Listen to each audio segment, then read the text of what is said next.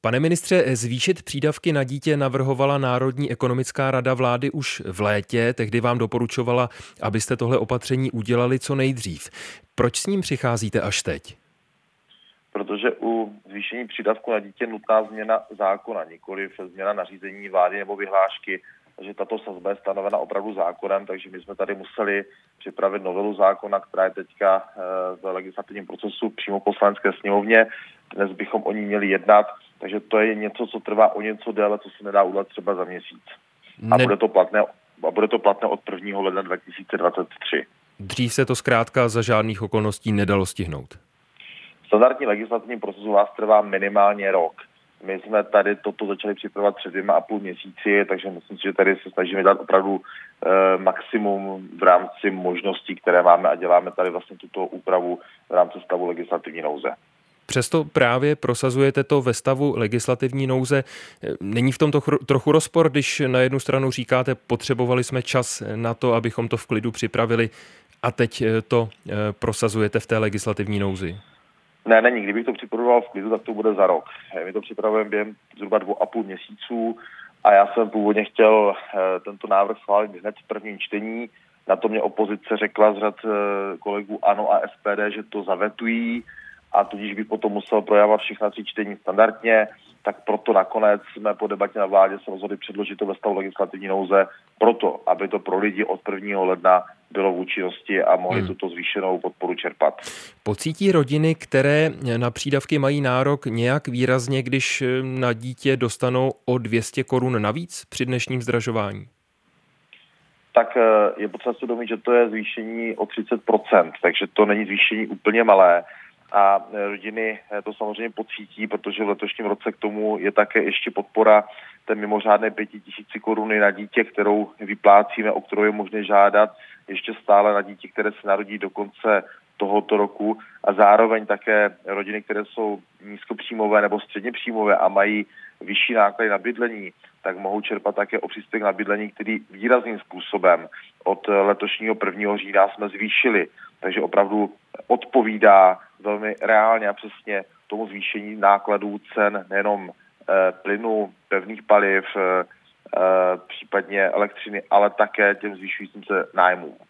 Nárok na přídavky na dítě se odvíjí od životního minima, to chcete od ledna zvýšit, aby na ty přídavky dosáhlo víc rodin. O kolik řádově víc rodin na přídavky dosáhne?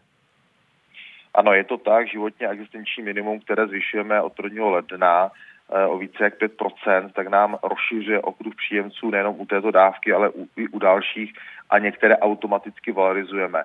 Tady my ten přesný odhad nejsme schopni říkat, my se teď pohybujeme eh, na čísle, které je nad 300 tisíc eh, příjemců, kteří o tuto dávku mohou žádat.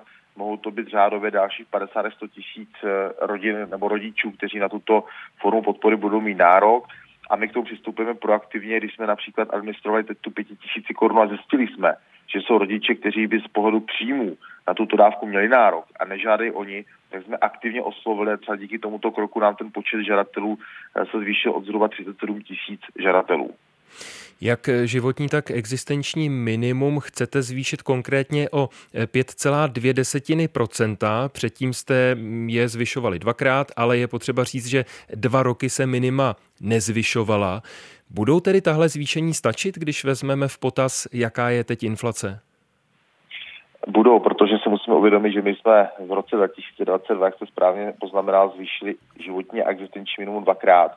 Tam je to zvýšení eh, v tom prvním případě bylo eh, zhruba o 10%, v druhém případě bylo okolo 8%, nyní zvyšujeme o víc, eh, teda o ta 5,2% a opravdu tady tato zvýšení už se dělají na základě nárůstu inflace od toho posledního zvýšení. Takže i když se tady dva roky nezvyšovalo životní existenční minimum, tak bychom logicky museli zohlednit i tu dobu, kdy se nezvyšovalo.